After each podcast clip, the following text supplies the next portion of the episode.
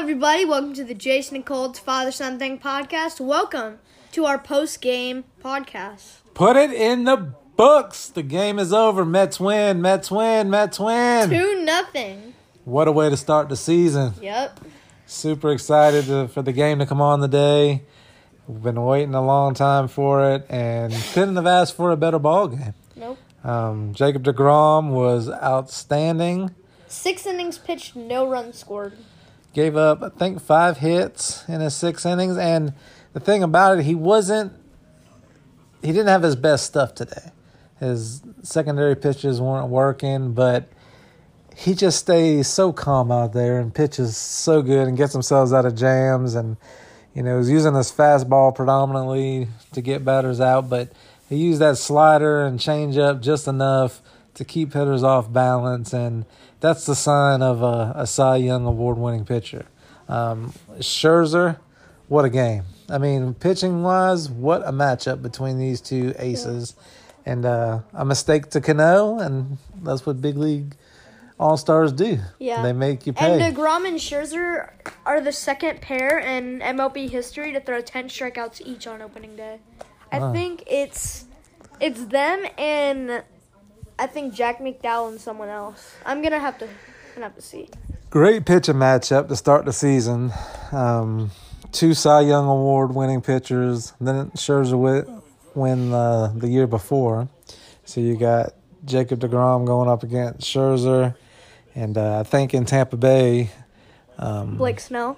yeah, and I think he's going up against another Cy, Cy Young Award winning pitcher today. So good pitching in baseball today.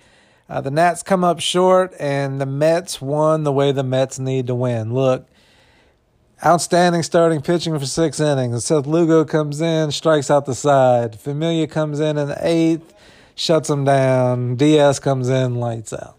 That's how you win ball games.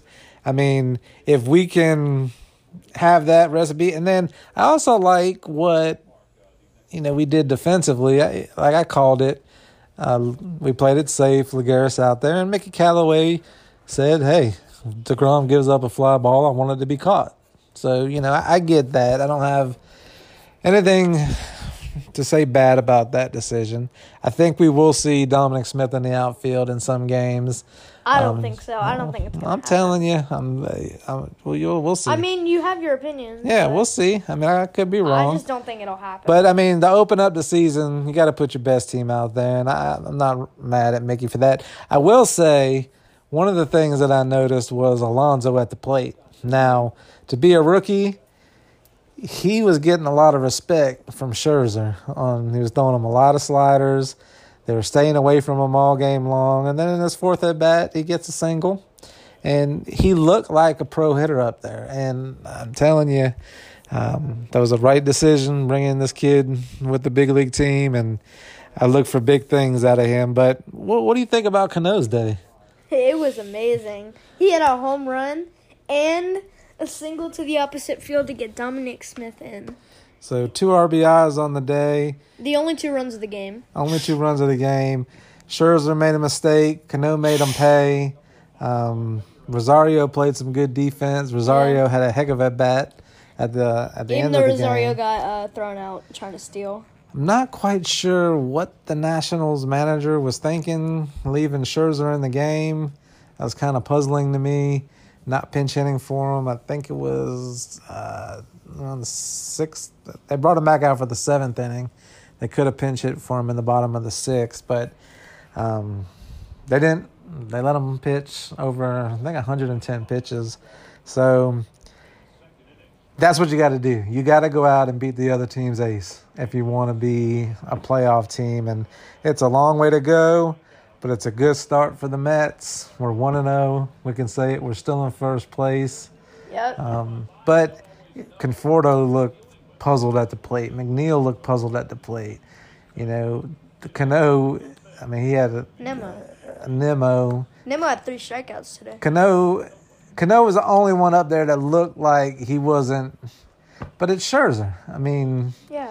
you know, that's what he's Cy supposed to do. award-winning DeGrom made a lot of good hitters on the Nationals look like they didn't know what they were doing up there. But that's the one takeaway I want to stress that with Alonso is even though they were giving him a steady dose of sliders and staying away from him, He was ready for that fastball. He was he's you know he's got quick bat speed, and I really look for big things. I'm super excited to have the Gator playing first base, so go Gators. But um, the bullpen, Seth Lugo. Seth Lugo threw a curveball. I think it was to the second batter that he faced. I don't know how you hit that pitch.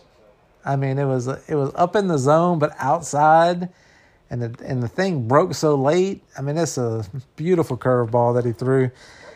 Hope he could keep that up. We just need to mimic what we did today, every single day. It's not gonna happen. And happen. with that opening day win, that stretches our um, opening day win loss record to 38 and 20, the best in the major leagues.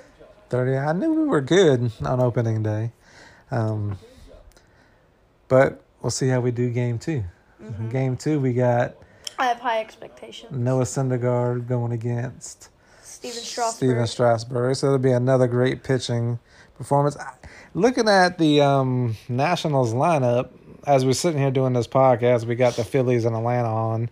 They're in the fifth inning, and the Phillies are winning three to one. Kind of wanted to take a look and see what the other two teams in the division are all about, but I didn't. I wasn't really impressed with the Nationals lineup. I mean, Yeah. they got some Soto and Rendon. Zimmerman. Zimmerman's washed up. Yeah.